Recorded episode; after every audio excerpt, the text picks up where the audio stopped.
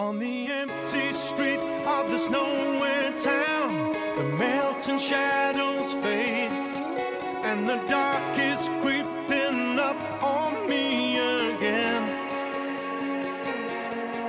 In between these sheets where I laid you down, I tried to find some rest.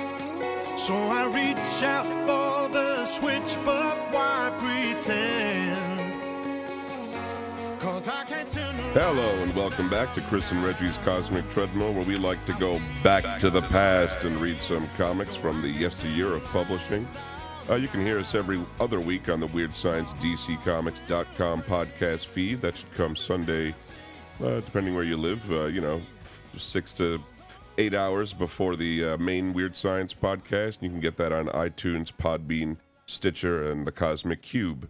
Uh, now, before we start the show, we wanted to do something a little different this week and uh, have a little uh, contest for people to uh, win five uh, Comixology dollars to apply, which however they see fit to buy whatever comics they'd like. And uh, all we want you to do is to answer a little trivia question, which Chris is going to tell you right now. Yes, today we are going to be discussing the Fantastic Four, so we're going to do a Fantastic Four related question. Uh, we have Alicia Masters, who is the daughter of the Puppet Master. She has been romantically linked with three Marvel heroes. Uh, one of them is the Thing, Ben Grimm. We figure that's a, a good gimme because that's the one that most people know. Mhm. Uh, but if you can name those other two, you will uh, be put into the. Uh, we're going to do a drawing with the right answers, right? That's right. We are going to do a drawing. We're going to, if you just email your answers, so you just need to email two names, or you can email us whatever else you, want to say to us to uh, Weird Comics History uh, at gmail.com. And uh, we will pick from the right answers. We will select one at random, as randomly as we can, to uh, give you five Comixology dollars, which can be applied in any Comixology.com website or, or Sure. app or whatever. Yes.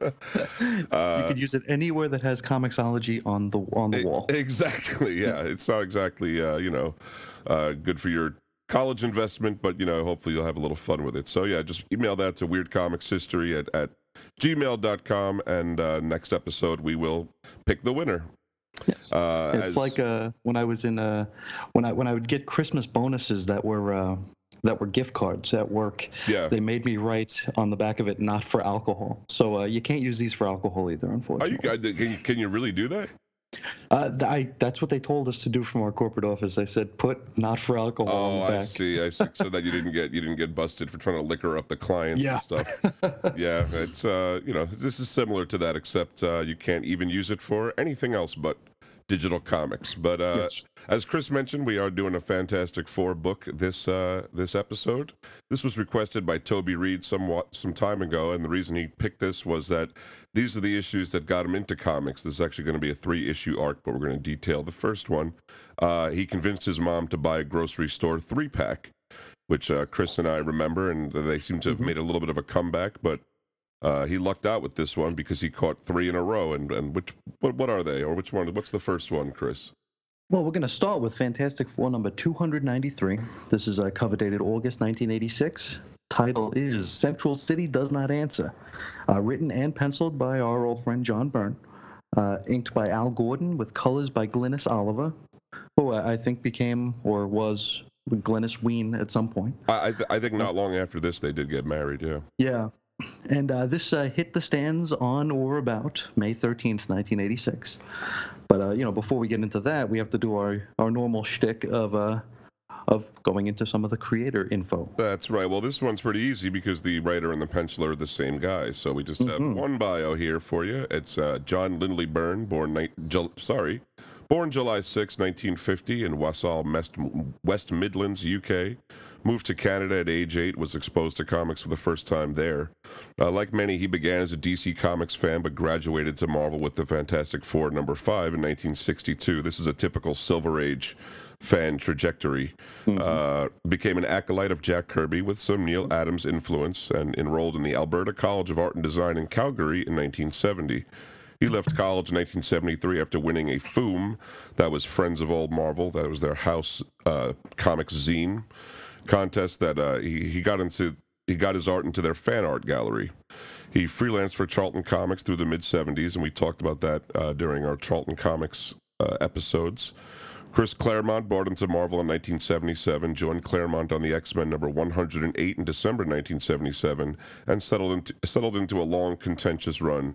Uh, left after issue 143 in March 1981. And you, uh, you know where, but somewhere in there it became the Uncanny X Men with a 142, I believe. Oh, really? Right there. Okay, so yep. he didn't really he didn't do much of the uncanny stuff. Yeah. Uh, began writing and penciling the Fantastic Four with issue 232 in July 1981. So by this time, he is five years into the run.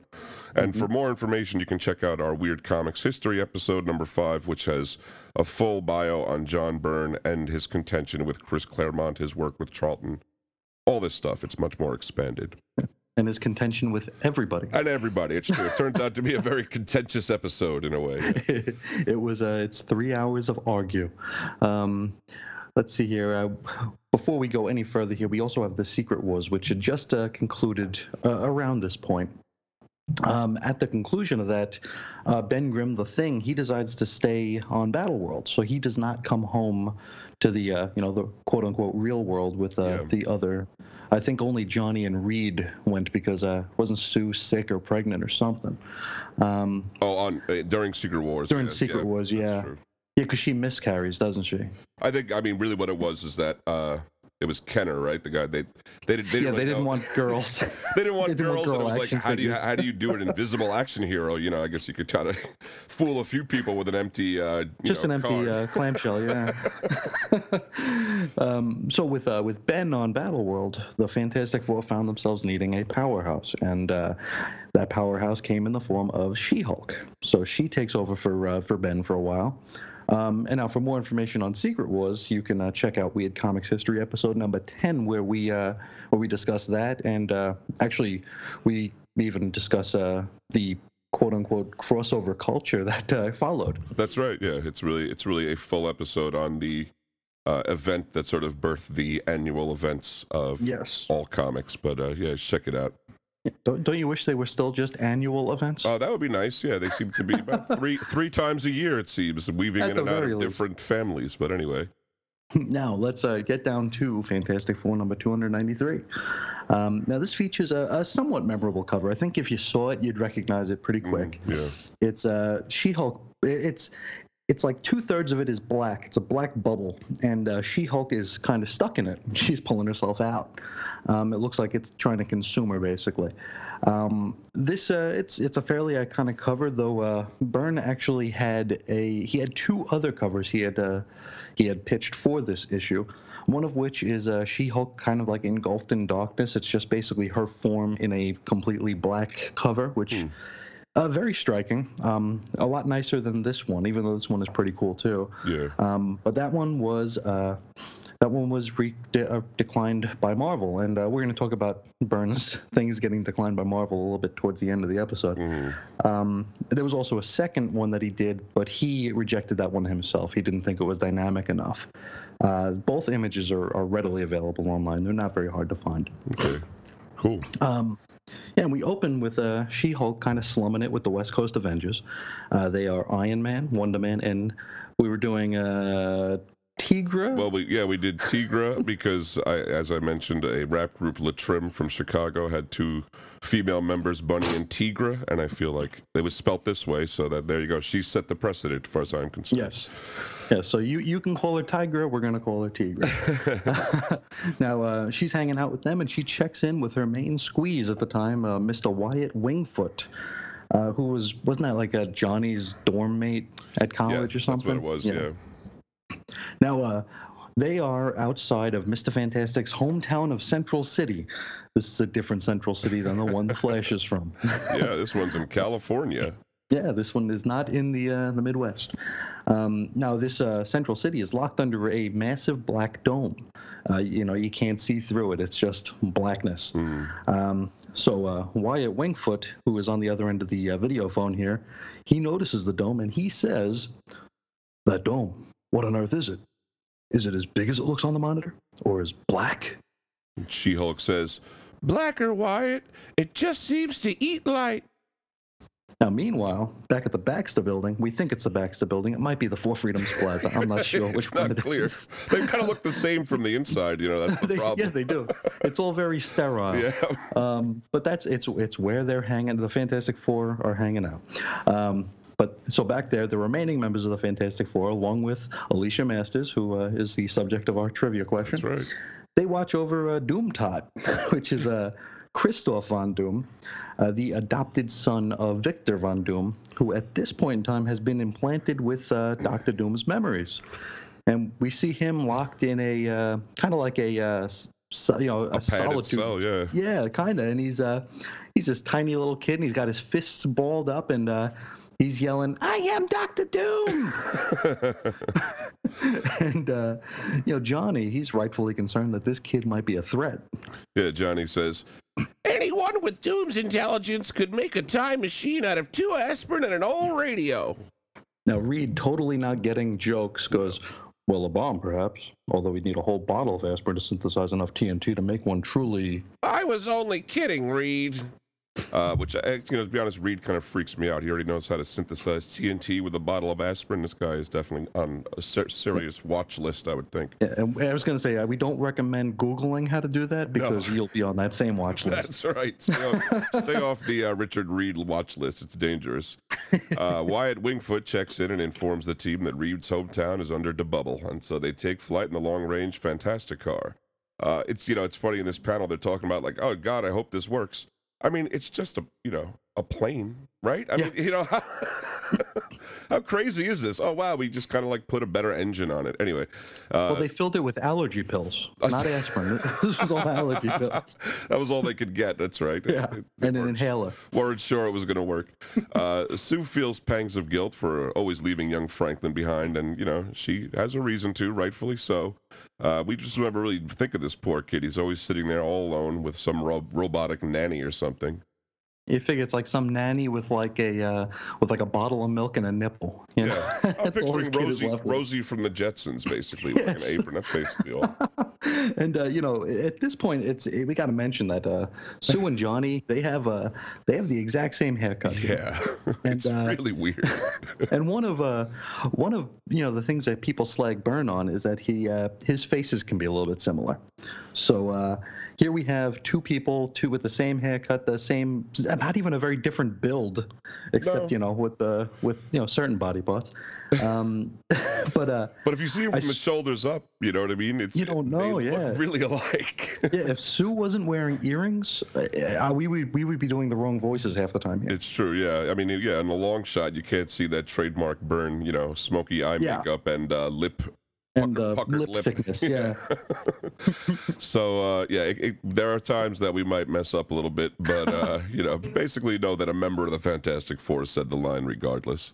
yes, a blonde member. Now, uh, back at the bubble, Iron Man sets up an interesting Tinker toy with which he hopes to enter the void. She-Hulk, She-Hulk says, Are you trying to take over Reed Richards' place as the world top, world's top mad scientist? To which Iron Man says, "I'm not mad, She-Hulk, just a little peeved."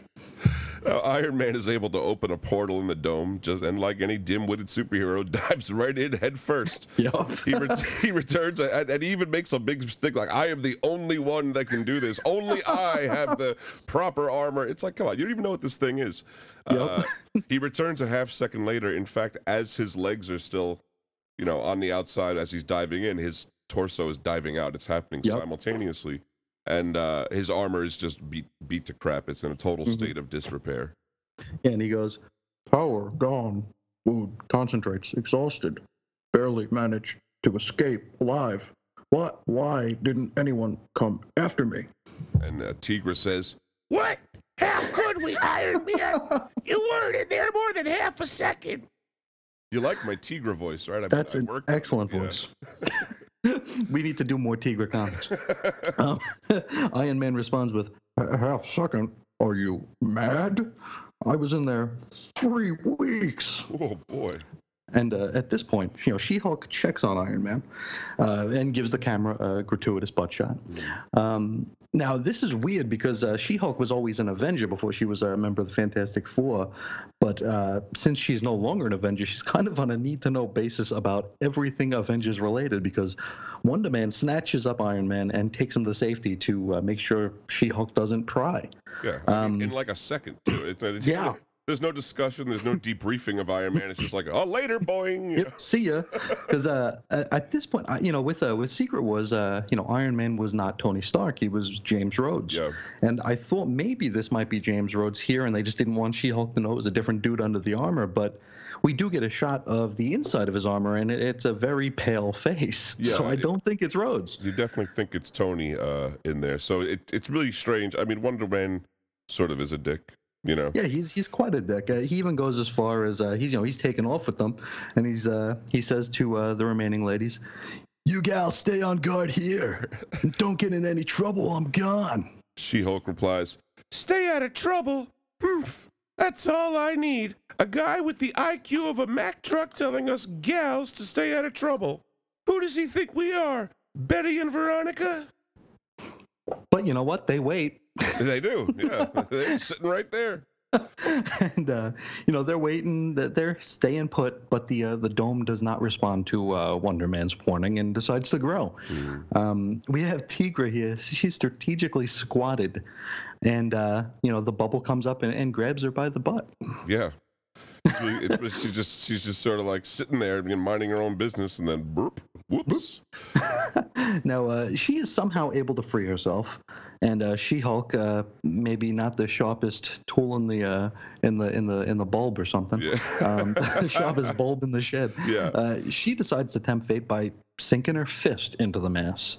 Um, she finds herself unable to retrieve her green app- appendage. And then we get another really funny scene here. We got Tigra trying to help pull, you know, Shulky out here. You'd figure, you know, she'd try to like get from behind and maybe Yeah. you know, kind of back suplex her out of it, but uh, instead they just she just tangles up in She-Hulk's legs. it's like uh, very heavy petting here, trying to get her out of the uh, out of the dome. Yeah, th- th- this this one is definitely for the uh, pubescent and you know nearly pubescent readership of Fantastic Four. It's quite uh, you know it's it's comic book lascivious. I don't want to say Mm-hmm. Yes. it's too much, but it's it's a little ridiculous that she's like prying her by the inner thighs. Doesn't make any Yeah, she's sense. she's rubbing her thigh, her face is in her crotch. It's like, huh? Hey. But uh, it's all for naught because uh, you know this is this is a, a matter of life or death, so we'll we'll allow it. Um, uh, but uh, you know, She-Hulk kicks Tigra away because the dome is still growing and engulfing her, uh, and she wants to make sure Tigra doesn't get sucked in. Um, so She-Hulk disappears into the void. T- Tigra is safe. And uh, just then, the Fantastic Four, along with Wyatt Wingfoot, arrive on the scene. Well, see, it's good that Tiger got kicked out because I think that these heroes definitely would have also jumped right into the. You know what I mean? That's sort of what Oh, they immediately. they would have just been like, "What a big black dome, boy!" You know. Now we're all Let's fly stuck. the plane in there. Let's go take the fantastic car in there. It is long range. Uh, now you know Reed is there, and through the magic of math, he and, and company deduced that the time acceleration inside the dome could be, you know, probably a bad thing if they decide to enter it. Yeah, at the rate of one month per second. That's uh, that's some time. Uh, that's some speedy time. Oh yeah, it's it's moving along at a good clip, and he figures it out. You know, I mean, he basically figures it out because he's like, well, if uh, you know, uh, Tony Stark, if Iron Man was in there for three quarters of a second, you know, and then Mhm. well, it doesn't make any sense, and that was three weeks anyway. Uh, Johnny feels really guilty about possibly not seeing Franklin again. Um, no, wait, that was Sue. That's uh, that makes more sense. Uh, it was weird for J- you know, we thought it was a little weird to see Johnny hugging up on Reed like that. It looked a little awkward, but they are Yeah. happy brother-in-laws, brothers-in-law. So that's uh, not a horrible thing. Uh, the Fantastic Three plus Wyatt realize they have little choice but to enter if they have any hopes of saving She-Hulk. Plus, it seems Wyatt is really hell bent on getting uh, his old lady back. Inside the dome, the, d- the team finds out they're in an almost unrecognizable central city outskirts. The familiar buildings are there, but they've been built over with some ramshackle industrial piping and what's its. And this this scene is really a John Byrne special, kind of like Yeah. you know, I mean, I, I think when he began doing this, you know, super ruled complex style, it was an homage to Kirby, but over the time he made it his own. And looking at Mhm. a panel like this, it's like, oh yeah, that's John Byrne all up and down. Oh, it's a treat, yeah. It turns out that the uh, the the real city, the the city that people live in, is built above it. Uh, they continue along, and this uh, industrial theme fades, and it's replaced with sort of a crystal-looking architecture, with Reed describes as polished glass. Uh, Johnny flies ahead and gets an eyeful of something that he finds rather disturbing. He says, "Oh my gosh!" To which Reed goes, "Johnny, what is it, lad?" Just see for yourself, fearless leader. And what they find is a giant statue of the Fantastic Four. It's it, it's us. And this this statue is very like uh, it really looks religious. You know, everyone It is, does. Uh, you know, Johnny. Praying. Yep. They're all in praying forms. It seems like Sue is in a lotus position. There's like you said, you know, the Olympic rings are behind them for Yep. some reason. So it's uh, there's definitely more to say about this, and we're going to talk about it right now. We are. We're going to hop right into Fantastic Four number 294, cover dated September 1986. The uh, title is Hero Worship. Uh, it was released on or about June 17th, 1986. This one, uh, we're going to have a little bit of a change in the uh, credits. We got, uh, it's written by John Byrne and the uh, rhythmically named Roger Stern. um, this is uh, penciled not by John Byrne, but by Jerry Ordway uh, with inks by uh, Al Gordon and Glynis Oliver, and colors by uh, Glynis Oliver. Yep. Uh, you know, who are these other guys? Uh, well, sit tight. We'll get to it. Um, now, between the covers, we learn that inside the dome, the Fantastic Four are worshipped as gods. Um, while they're, you know, loitering, they are attacked by what seems to be an endless supply of Fantastic Four devotees, each with a uh, quote-unquote fantastic power.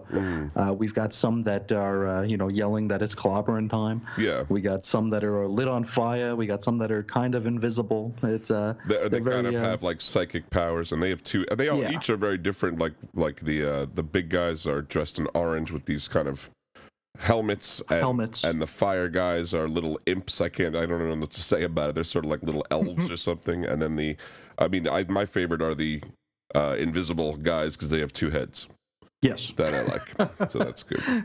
Now uh, we we soon learn about a uh, Dr. Jessup, who was a, a man who uh, he so feared the potential for nuclear war that he created the dome that they're all currently inhabiting.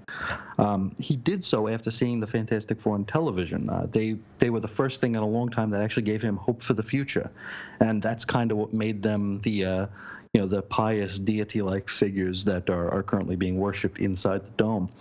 Um, we do eventually meet Jessup, who uh, he was like in a stasis or something. They had to wake him up, um, and he's a he's a really really old man Yeah. wearing a gaudy as hell jumpsuit and a, uh, a conveniently uh, malfunctioning lie detector helmet, which tells him that these Fantastic Four are not the Fantastic Four that he worships, and so he sentences them to death. Yeah, well, I mean, what other option could you possibly have? You know, None, it's- zero. It's, either reverence or death. That's that's the law of the land, folks. uh, now we wrap up this three-part arc with Fantastic Four number 295, October 1986 cover date, titled "Welcome to the Future," release date ni- July 15th, 1986. This one is just written by Roger Stern with the same art team as the previous issue, and it has a special thanks and perhaps a swift kick in the tuchus and a admonition not to let the door hit you where the good Lord split you to John Byrne. uh, the team goes invisible to escape their hasty death sentence, which happens like right there. I mean, it's like Right they're, there. they're Yep. sentenced to death and they, they start blasting. It's not even a delay. Uh, There's no they- ceremony. they take uh, they take sanctuary at Myrna's place. They learn that She-Hulk arrived there a century and a half prior and was eventually captured by the patrols, though she did put up one hell of a fight. A lady who witnesses her capture might have had her official handbook of the Marvel Universe handy because she dropped some knowledge on the hordes. Yeah, this is a Miss Exposition, is what we call her. Yeah. She's uh, she's uh, you know, she's right there, and she goes, "She is called She-Hulk. She is an Avenger, and Yeah. one of the Fantastic Four. She, she replaced the Thing. Her first appearance was was the Savage She-Hulk number one by Stan Lee. It's it's very crazy. Yeah, she's very specific about it. I, I- you know, it reminds me a lot of uh, Ariel in the cartoon Thundarr the Barbarian. There, they're like Yep. two thousand years in the future, yet she seems to know everything about the twentieth Everything century. Everything about everything. Yeah. Yeah, she's she's brilliant. So these people are necessary, but unfortunately, nobody buys it. Uh, Nope. a- after story time, the Fantastic Four sneak back into Jessup's place, and Reed snatches the lie detector from the old man.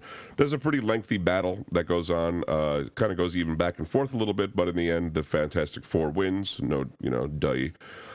uh, She-Hulk is rescued. She's in this subterranean cavern that's like she's been there so long. There's even a cobweb on her sleeping chamber, whatever her stasis Yeah, chamber. Her stasis tube. It's yeah. like no, no one's no one's even gone down there to like you know check around, The do dust. a, do a sweep. You know, I mean, sheesh, give me a break.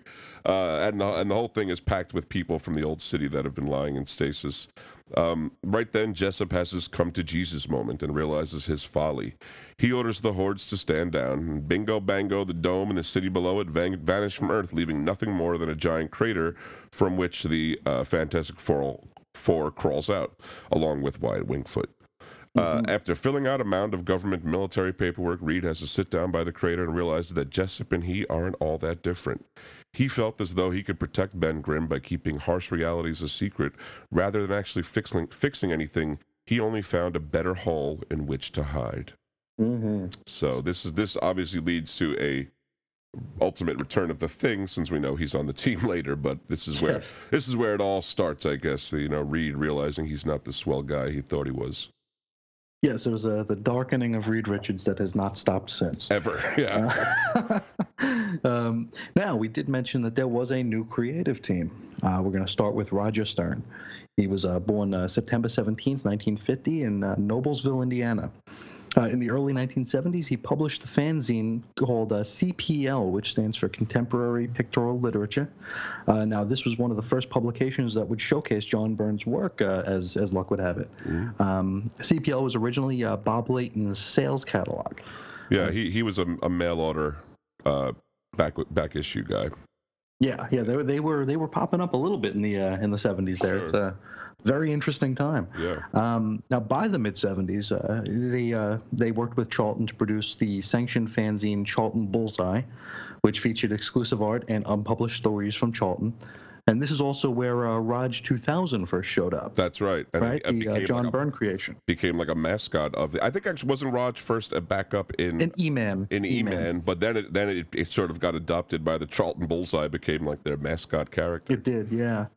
And uh, let's see, he uh, wrote a few pieces for Foom, which is that Friends of Old Marvel we just talked about. Uh, he would eventually become an assistant editor at Marvel in 1976. Uh, became the writer for uh, Peter Parker, The Spectacular Spider-Man with issue 43, cover date June 1980. Uh, he would take over the main Spider-Man title, Amazing Spider-Man, with issue 224, January 1982.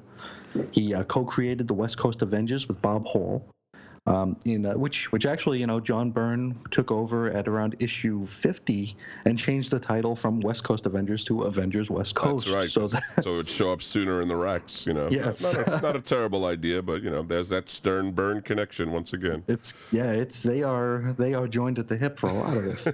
um, now, in 1987, he uh, famously got into an argument with editor Mar- uh, Marvel editor uh, Mark Gruenwald, and was uh, subsequently fired from the Avengers.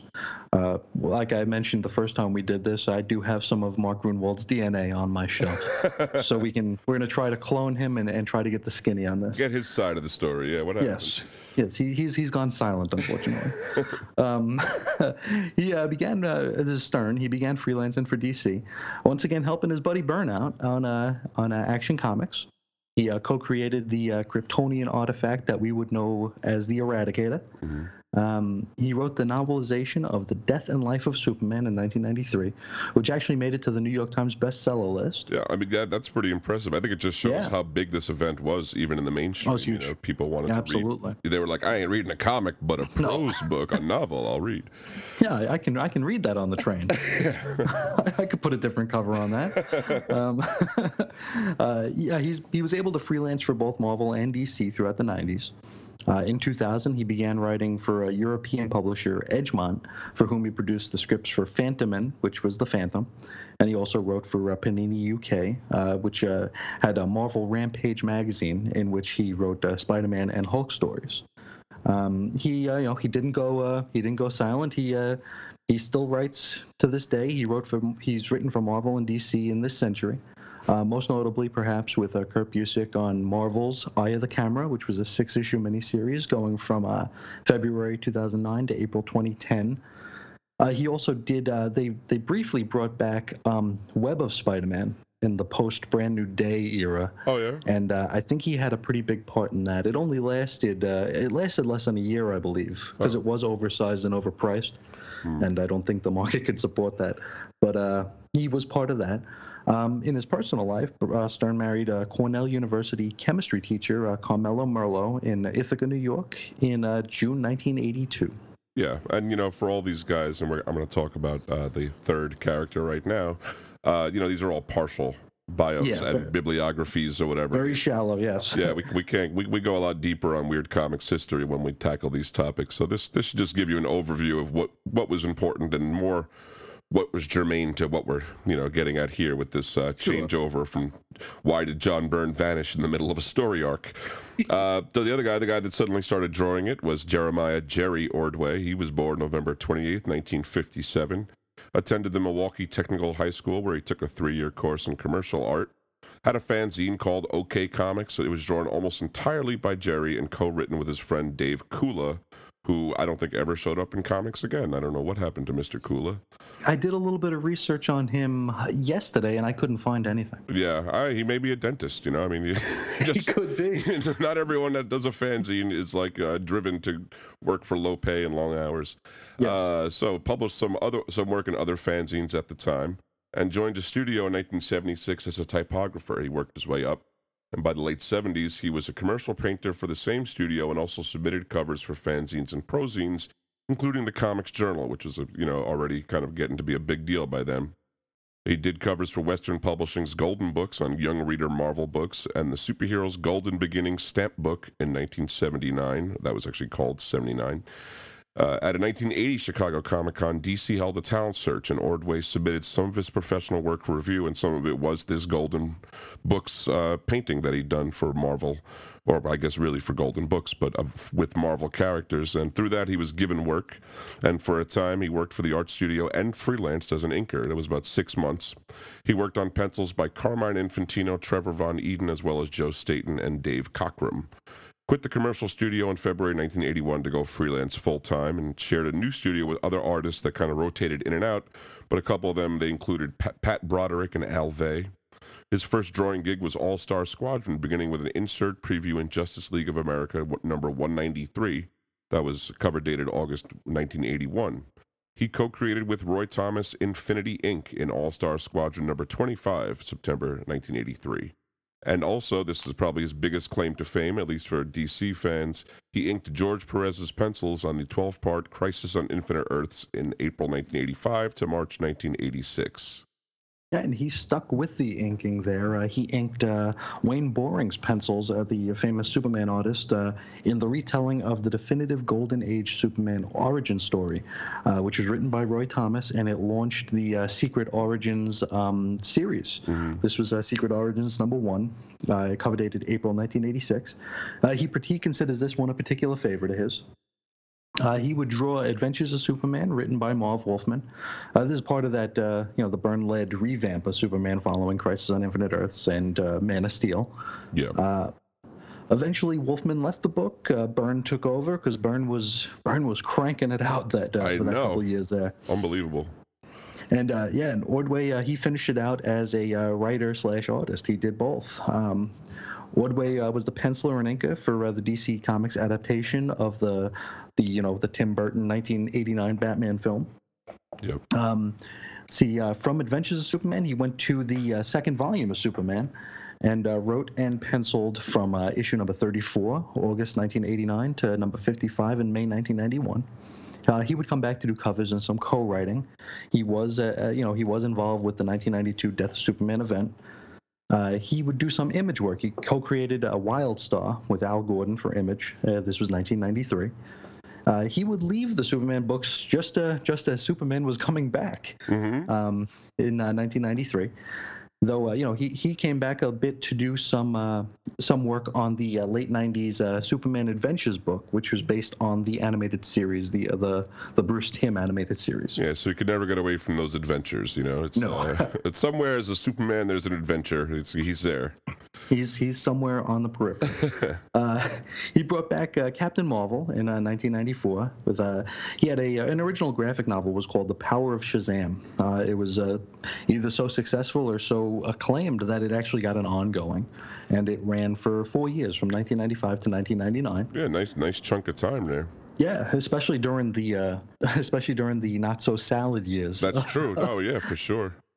And uh, these are, you know, these stand out to you on the rack because they all have painted covers that Ordway did himself. Mm-hmm. Uh, very, uh, it, it makes them look like a like kind of like a relic. They're they're very uh, very neat looking. Yeah, they're, they're like you know they're very old school. They kind of look like pulp uh, magazines covers, from the yeah. 40s or, or 30s even. They don't look like uh, Alex Ross painted covers, very sharp, No. realistic, but they are very, very cool. Kind of, kind of something pulpy and gritty about them. You got to check them out. Yeah, totally fitting in with the with the character and especially the the stories he was telling. Um, now in the 2000s, you know, Ordway he does regular work for DC, including he inked uh, JLA number 94 to 99, which was a horrendous story called The Tenth Circle. which is perhaps most notable for reuniting uh, Chris Claremont and John Byrne. Uh, Byrne did the uh, plotting and pencils, and I think Claremont was uh, relegated to script duty. Yeah, and I think I Uh, think the two of them had to be kept, uh, you know, separate by vaults, and they, you know, had intermediates talking in between them, but they they still did it. And also, this did begin Byrne's uh, Doom Patrol run. Yeah, sadly. Um, now for, uh, for the uh, Geoff Johns and uh, was it Phil Jimenez, right? They had that event uh, Infinite Crisis in the mid 2000s. Ordway would uh, provide pencils for the flashback scenes, which uh, a lot of the flashback scenes took part took place on uh, Earth 2 because this brought back the multiverse. And uh, really, you know, since Ordway was so well known for Infinity Inc. and uh, some of his work on All Star Squadron, it really fit. It it really separated the Earth One and Earth Two stuff. It Yeah, really it, looked worked well. authentic to me, you know. Yeah, I was like, oh, absolutely. okay, this looks right. Yeah. Yeah, it looked like it was plucked right out of a, like an old book. Um, yeah, he would draw the uh, Challengers of the Unknown and the Human Bomb comics uh, post New 52. These were in that uh, DC Universe Presents thing that uh, was was around for, I want to say it made it to the zero month. Yeah, I think it had 12 issues. Uh, Yeah. With, and it's it was Dead Man and uh, Challengers were in it, and I, I don't know. I guess the Human Bomb, maybe one other. I don't remember. And I think they, because they did, they had the zero issue that was oversized because they were, I think it was like a repository for the stuff that got canceled. Yeah, pretty much. And I think there was like an OMAC story in there and maybe a static story. Just whatever didn't make it the year was shoved. It really was sort of like a modern day uh, canceled comics cavalcade, you know. It was kinda, Sorta, kinda, yeah. It's kind of cool in that way, though. You get to see what Sure. didn't make it.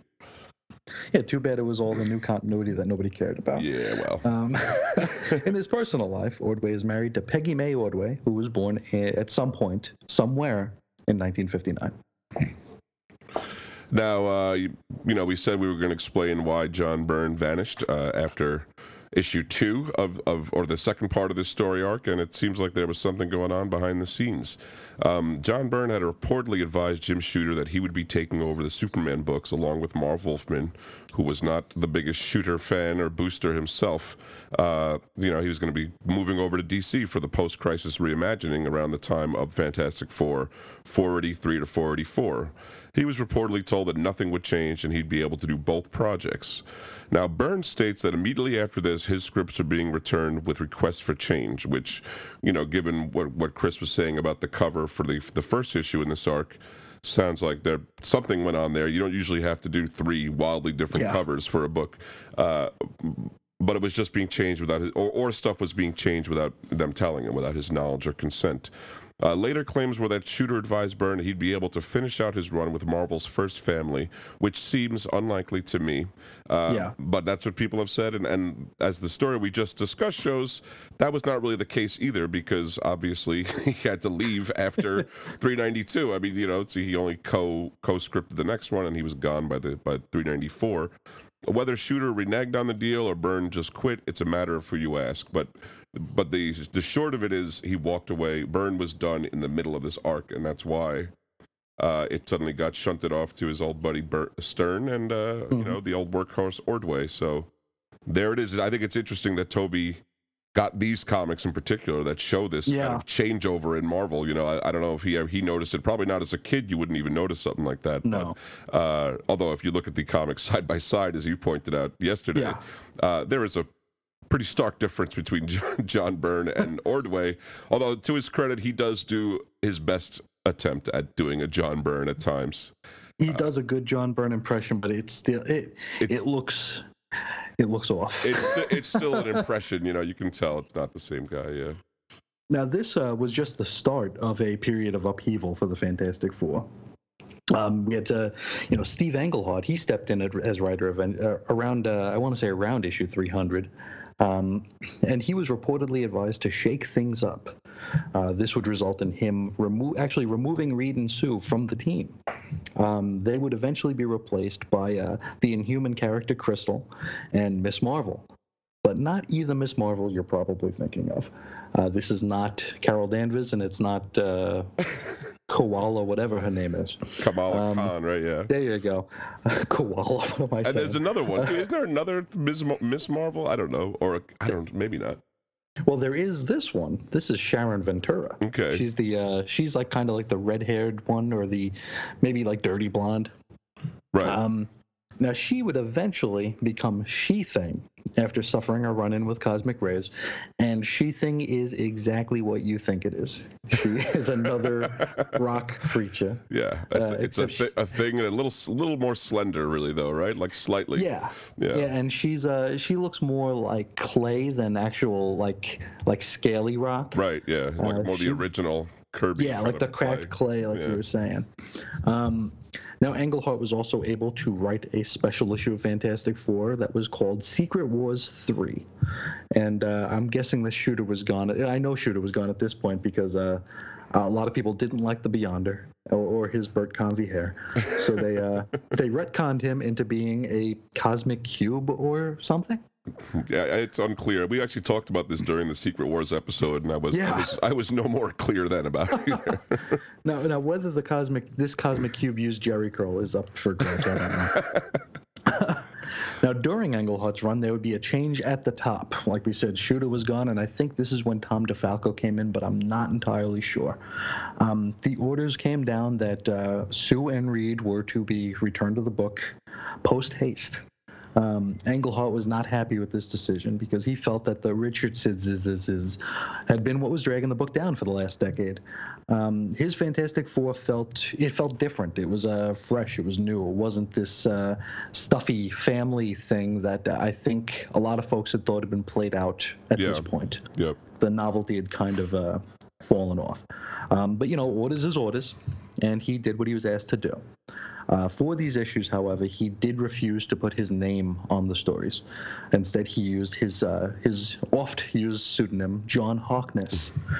And uh, you know, he this is not the first or last time he would use that name and we will probably get into more of that when we talk about Steve Englehart because he is sure. a titan in the industry. Uh, Definitely worthy of a whole episode. Absolutely, uh, has some of my favorite run as one of my favorite runs on Batman in the in the late seventies. Uh, an incredible run on. A, a, good run on Doctor uh, Doctor Strange. Doctor Strange. Uh, you know, he's he's tackled them all. Didn't he do a little bit on Daredevil? Did I imagine that? Maybe I not. don't recall, but I know uh, he did. Uh, he did that. Uh, some creator owned work for uh, Epic in that Coyote series, which oh, was pretty neat.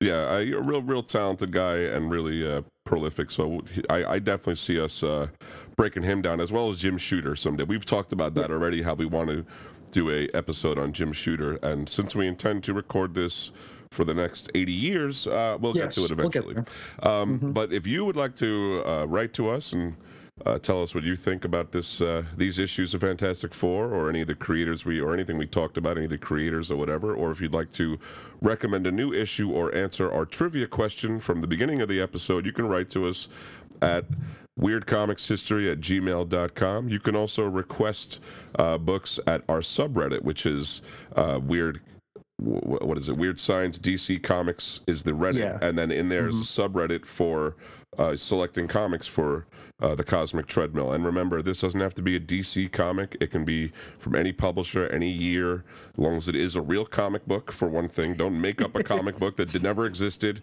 And if, well, if you do, we'll just we'll just make up the uh, synopsis. We might we might actually draw and write our own comic, and and you might not like what we come up with. So yeah, try to pick something you know uh, that that really happened. And you know, if you pick like this one, you picked a run. We're going to break down one issue from it. Uh, mm-hmm. So if you want to do whatever it is, an event uh, we will we, we can talk about an event uh, at certain certain length events. Uh, some of them Sure. are kind of get kicked over to Weird Comics history, but Yeah. uh, we will ju- we will pick one comic to really break down and then kind of like talk about the rest in an overview. So uh, you can also listen. To, you can also read our stuff uh, virtually every week on WeirdScienceDCComics.com. Chris and I review a bunch of comic books for them. If you want to follow us on Twitter, I'm at Reggie Reggie. I'm at Ace Comics. And every week I tell you, you got to go check out Chris's personal blog. That's Chris is on infiniteearths.blogspot.com where he reviews a DC comic every single day. And uh, you've gotten out of that Halloween month and you've really, Thankfully. you've really been puttering along, you know, reviewing some awesome comics. Uh, it's totally worth looking at. Um, you know, the, the breakdown. I, I really, I think my favorite part is the uh, reflections about it at the end. Yeah. Uh, really insightful That's- stuff and It's a often fun part to write. often a little sometimes a little story about chris himself if you'd like to uh, if you're trying to pick the brain of the man himself that's one way you can do it go read his blog you'll get a little info but uh, i think that's all we got from this week chris you got anything else No, just uh, you know, again, uh, we are we are open for business. Um, whatever you want us to talk about, please let us know. And uh, you know, like I said, if we if we have it, great. If we don't have it, we'll find it. And if Yeah. we can't find it, we'll make it up. there you go fair, fair enough one way or the other yeah we got a pretty long list now so you know we're, we're, we're tacking on to the end of it but we will try to get to everything in due time uh, but until next well next couple of weeks i want you to keep it on the treadmill fantastically See ya. Well, good friends we have been for so long. But lately things have been going so wrong. Lately I find my girl is on your mind, and this is where friendship ends. Well, I knew you'd been acting so strange. I couldn't conceive what made you change. Ah, but you gave yourself away when you kissed my girl today. Well, this is where friendship ends.